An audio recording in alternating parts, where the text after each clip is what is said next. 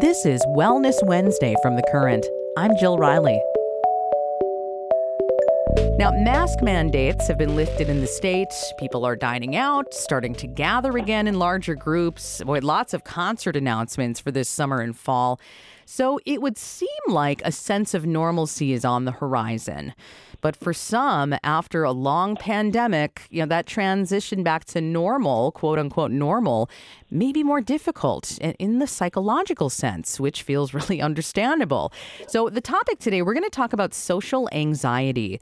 And I have an expert on the line, an associate professor of clinical psychology at the University of Minnesota, Dr. Shmuel Lissek. Good morning. Good morning. What are some of the problems you're observing in terms of social anxiety with people and that kind of quote unquote returning to normal after a long pandemic? You know, I think the kinds of, of anxiety related to um, increasing uh, experiences of being in close proximity with others really come from two sources. One is less classically associated with social anxiety, though related, which is physical threat of transmission. Uh, and the second is fear of negative evaluation from others. Mm. Uh, so let's start with the physical threat of transmission. You know, so many of us have learned to fear social closeness because it increases risk, and it will actually take some time for many uh, many of us to unlearn this. And this fear of physical threat is also related to social anxiety, which is more about the fear of social scrutiny.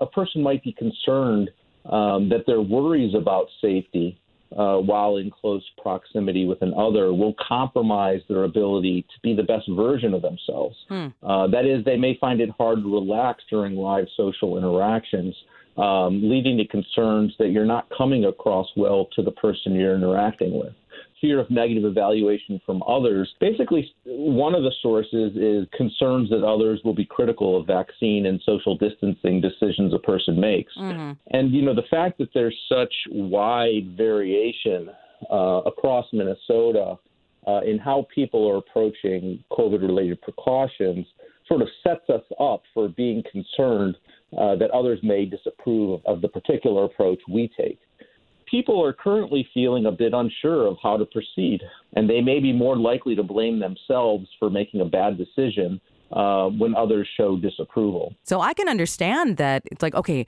okay, well, I'm wearing a mask just because I want to be more safe in this situation, but does that mean people are going to think that I'm not vaccinated or are they going to think I'm being overly cautious? Like, I get that point of um, the negative evaluation and causing anxiety or like, am I being weird? Am I talking too much? I don't remember how to talk to strangers, you know?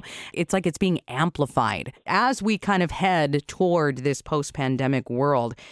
Well, um, Dr. Lissek, I wonder does a person need to have a diagnosed social disorder to struggle with social anxiety? I mean, it kind of sounds like what you're talking about is pretty relatable. Yeah. So I think, you know, most people experience some level of social anxiety. But when it passes the threshold uh, of clinical significance, which, mm-hmm. which is operationalized um, as either um, causing dysfunction in your life, avoiding going out on dates, which leads you to feel isolated and unfulfilled in terms of your intimacy needs. Or if the social anxiety causes personal distress uh, to the point that it substantially reduces your quality of life.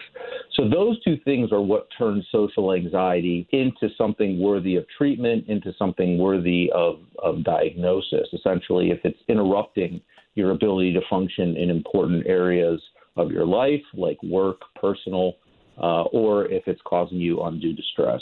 Is it possible to experience maybe some certain aspects of PTSD because of the pandemic?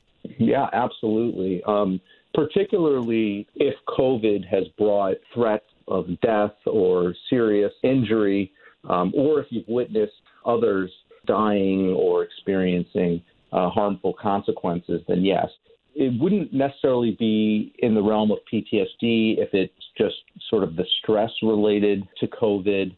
Um, it has to be more actual or threatened death. Mm-hmm. And you've had the PTSD related symptoms as a consequence, which would include things like hyperarousal, so constantly feeling on edge, re experiencing, which is having the traumatic experience uh, being constantly cued by stimuli in your environment that remind you of the trauma, undue avoidance of things that remind you of the trauma, hmm. changes in cognition like believing that the that the world at large is dangerous.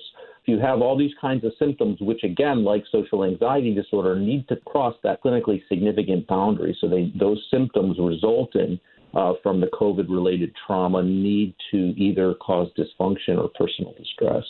I'm joined by Associate Professor of Clinical Psychology at the University of Minnesota, Dr. Shmuel Lissek. Um, you know, I guess what are some strategies we can use to navigate the social situations that we haven't had to deal with in many months? You know, can you leave us with some suggestions or, again, some strategies? Yeah. So, I mean, I think you know, maybe first and foremost, people should be kind and patient with themselves and others as we resume live social interactions. We should uh, understand that we uh, are doing the best we can with limited information, um, and others are as well. And so we need to have sort of a generosity of spirit toward ourselves and others uh, as we reintegrate. Another thing is to remember that the social skills you've acquired over a lifetime haven't gone anywhere. And they may not be as rusty as you think, as many of us have continued to exercise them through online interactions with others during the pandemic. It's impossible to adopt COVID related safety measures that will please everyone. Mm-hmm. We should move forward uh, by following rules that make sense to us given recommendations from trustworthy outlets. Well, that's some good advice, Dr. Shmuel Lissek. Um, and again, you know, if you are struggling or you know someone that is struggling, there is no shame in reaching out for help because something like social anxiety or the symptoms you're feeling, they can be helped. Wouldn't you agree? Oh, absolutely. You know, if, if a person uh, believes that, uh, that their quality of life has been substantially decreased due to social anxiety, that's what psychology and psychiatry are there for. They're mm-hmm. to relieve human suffering resulting from uh, emotional and cognitive problems. So, yes, you should avail yourself of those technologies uh, those treatments, which are quite effective. Well, we're wrapping it up for another edition of Wellness Wednesday. I've been joined by Associate Professor of Clinical Psychology at the University of Minnesota, Dr. Shmuel Lissek. Thank you so much for joining the Currents Morning Show. Thank you very much. And some great advice to uh, leave us to, you know, treat each other with a little grace, and it's not bad to be kind and generous with uh, ourselves and each other right now. Thanks for listening to Wellness Wednesday from The Current. I'm Jill Riley, our producer is Anna Weggel, and our digital producer is Jay Gabler. Our theme music is a portion of the song FB1 Number 2 by Christian Bjorklund under the non commercial Share Alike 3.0 international license. Head to thecurrent.org for more wellness content and great music.